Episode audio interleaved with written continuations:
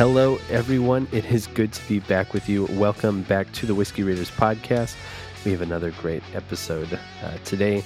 I'm joined here by my co host, John Henderson, uh, better known as the Bourbon Finder, the man who can find any bourbon, or so the internet uh, would lead you to believe. And as always, guys, I am Take from whiskeyraiders.com. So we've got kind of a, a fun in betweener episode. We were hitting on a couple topics that people have brought up uh, kind of a listener mailbox style. We've got some new whiskeys that people have asked for our insight on. And then next week, we have just a, a, big old fat pile of new whiskey, including that new 20 year Heaven Hill. We've got the new Bernheim Barrel Proof, which we'll talk about here in a minute.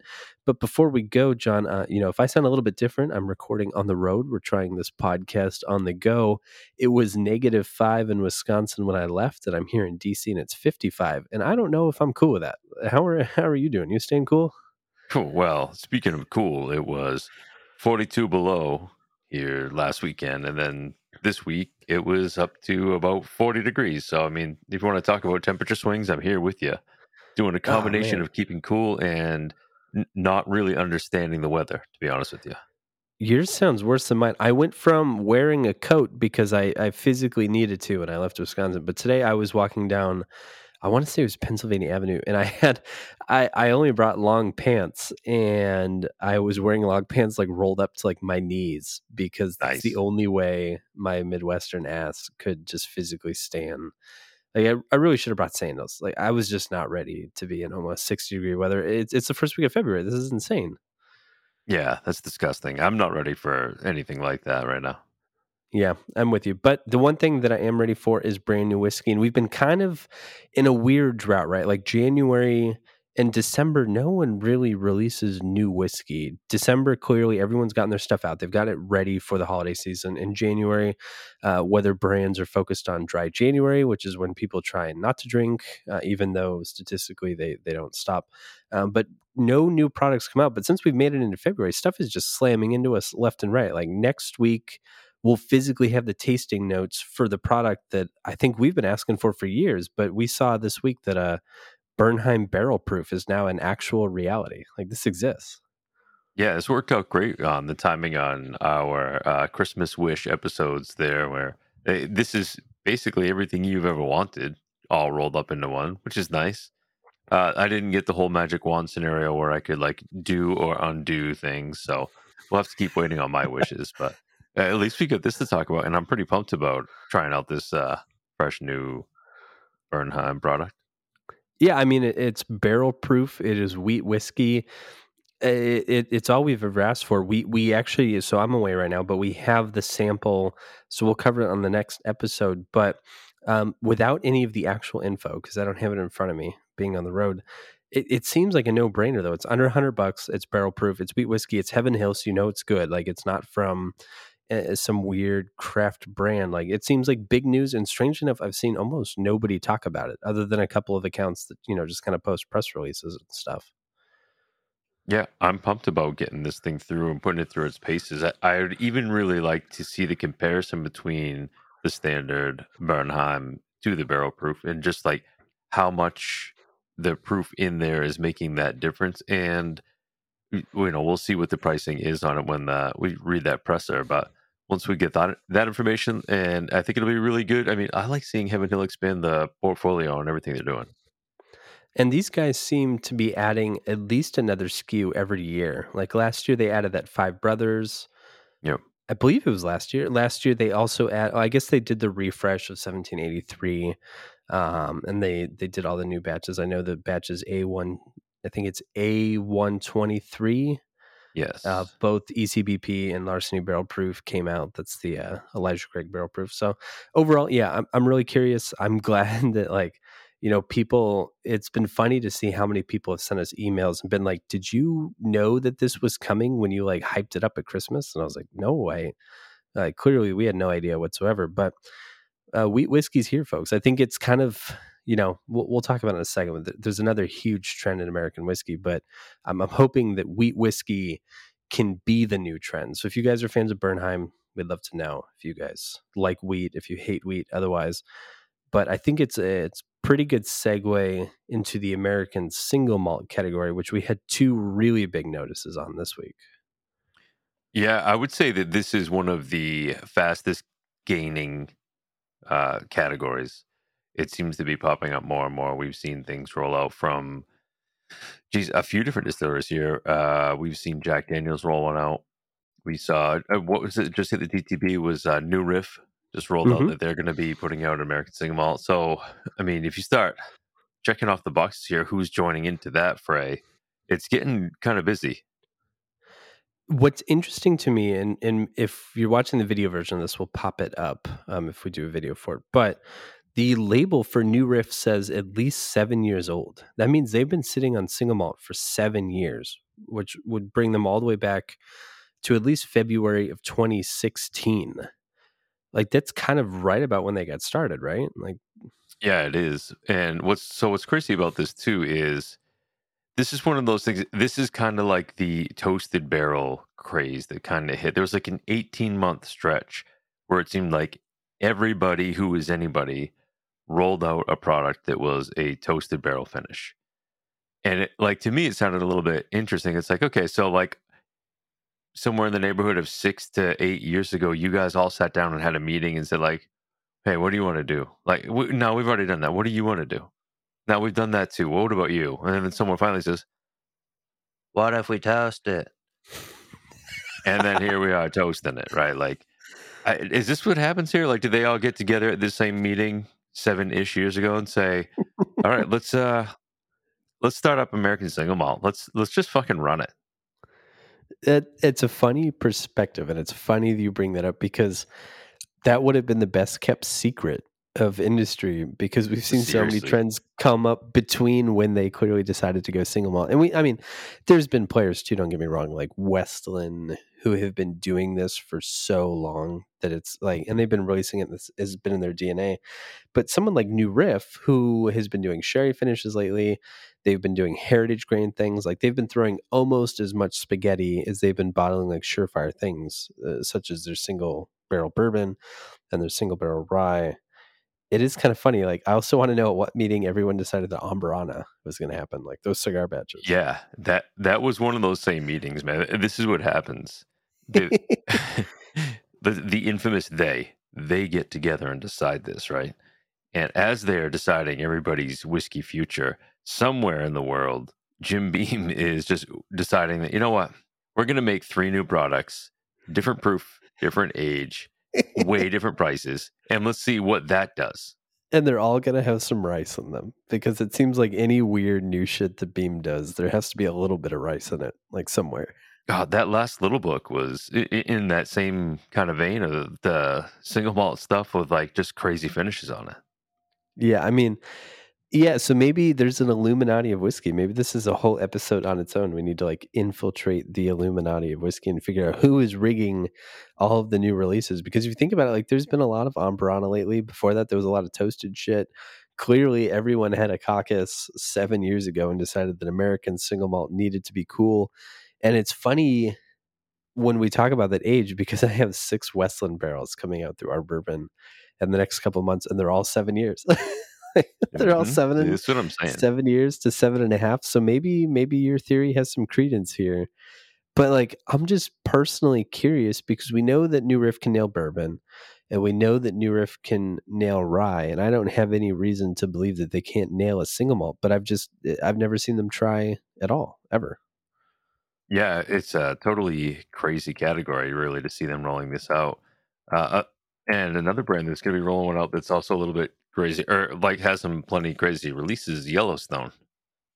Right. Yellowstone actually might be the most interesting of the two because you know we talk about New Riff is doing it for the first time, but for for fans and people who don't know, you know, Yellowstone is a brand owned by Limestone Branch, which is a part of LuxCo, who were recently who recently purchased MGP about the same time they rebranded MGP to Ross and Squibb. And so, if I'm not mistaken, Yellowstone's new single malt is distilled in Indiana, but rel uh, but releasing under the Yellowstone name through Kentucky, and it's also the first single malt we've seen from them too.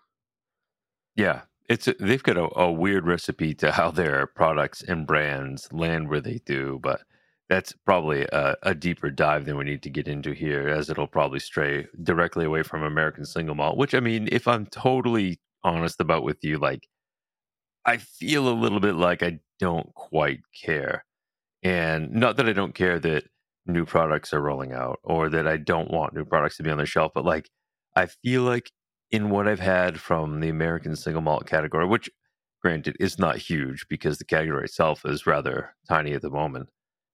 And oh you know over the past few years has been even smaller. I just feel like none of it has been at this point exciting to me at least enough to where i'm like man i can't wait to get another bottle of that. Or when i finish a bottle like a westland single barrel which are really the only ones that i found anywhere near exciting. Hmm, um okay. i kind of find myself like yeah i don't know if i need another one of those like until another really cool single barrel comes out or like mm-hmm. something that actually seems like it's going to have something to it, which at this point I'm not seeing.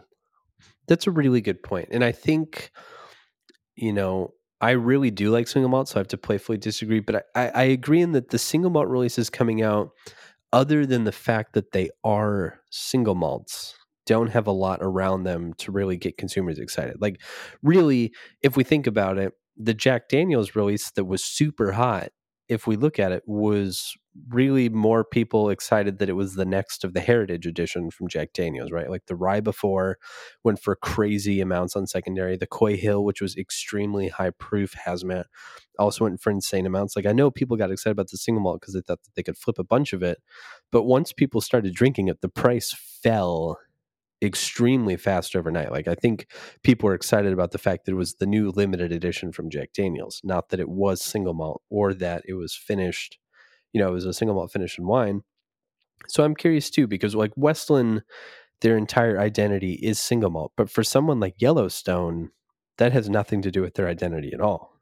They're known for their bourbon and that's pretty much it. So like them going into single malt, I'm curious how they're going to get consumers excited because right now the only press release I've seen is what Yellowstone has posted to their LinkedIn, which is the only way they send out press releases, and that's its own kind of like enigma. If you ask me, like who uses LinkedIn for news? So yeah, I uh, I don't really know what the deal is going to be with that. Like, no one turns to uh, that's not even really i mean i guess it's social media but it's not a, a, good enough form of it to really register as far as like our enthusiasts checking this shit out Right. So I, am just kind of at a loss there. I don't know.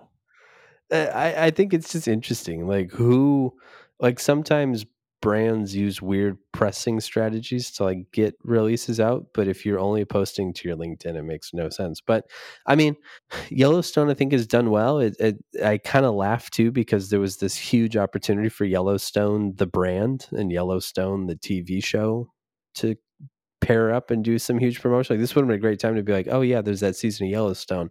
Let's promote our new product. But then Buffalo Trace swooped in and got those ad dollars instead. So like, I really just don't know what's going on at Yellowstone at all, let alone how good their their upcoming single malt might be.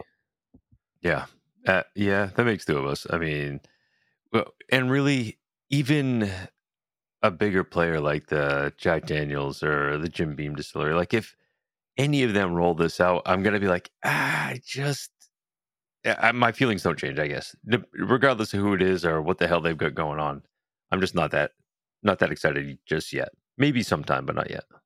Okay. Well, I, I think that we will uh, we'll have to sit here in the middle and see. I'm pumped. I love single malt as a category. I think that between Westland and Westward and Balcones even has some crazy good single malt down in Texas, which is something I never thought I would say it's definitely a category uh, to watch. So we'll get some samples. We'll bring them on the show. Maybe we'll just do a single malt episode and see what's what's uh, what's top of the top and top of the flops overall. But I, I think that this is probably a pretty good space. Like this has been, you know, we kind of call the week before Valentine's Day like the doldrums, right? Like we're coming off of dry January. Yeah, yeah. People haven't been bringing in you know crazy good whiskey because they're they're waiting for basically after Valentine's Day. Once that shopping holiday is done, I bet we're going to see like 20 20 30 new products come out just like in rapid fire as they always do.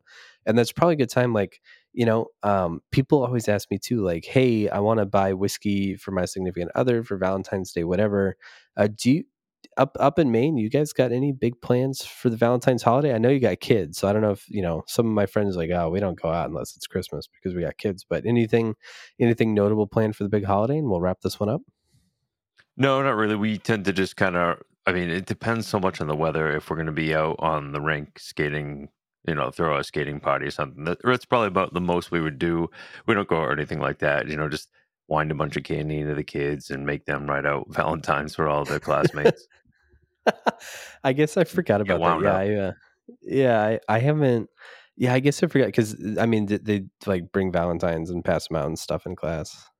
Yeah, and everybody gets a little bit of candy, and I guess that's uh, like good enough holiday for them. It, it's not really something that we go, we dig too deep into.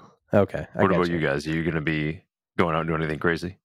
No, I mean we go to dinner and then we go to bed early, so uh, you can see that we've we've exceeded you know middle age and gone straight to the old the old timers. But um, yeah, I guess you really can't send bourbon to school with the kids, so chocolate's gonna have to do.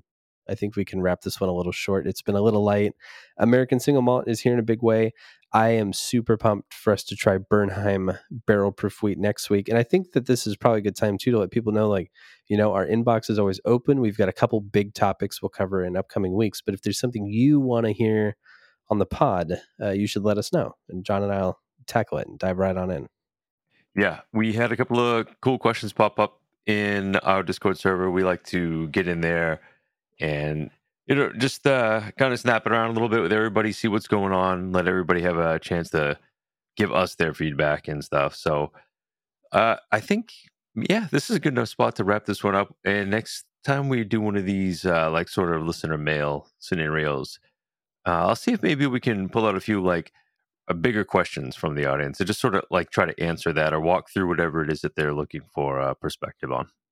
Yeah, I'm with you. Well, that you know, in, in the uh, in the gaps here, enjoy the downtime, folks. John and I have a metric mountain of whiskey to start tasting starting next week. So uh, we look forward to getting through the Super Bowl. I know that there's some uh, there's some big uh, you know speculation there. Personally, I don't care for either team because I'm not a sports person, but we'll we'll wrap that one up. I always kind of, uh, you know, people ask about whiskeys for the Super Bowl too, so we'll hit on that. But overall, if you're looking for more from John, you can find him over the Bourbon Finder. If you're looking for uh, more from me, I'm Take as always, T A K E, over at whiskeyraiders.com. This has been another episode of the Whiskey Raiders podcast. And starting next week, the Taste of Palooza continues. We've got some big bottles.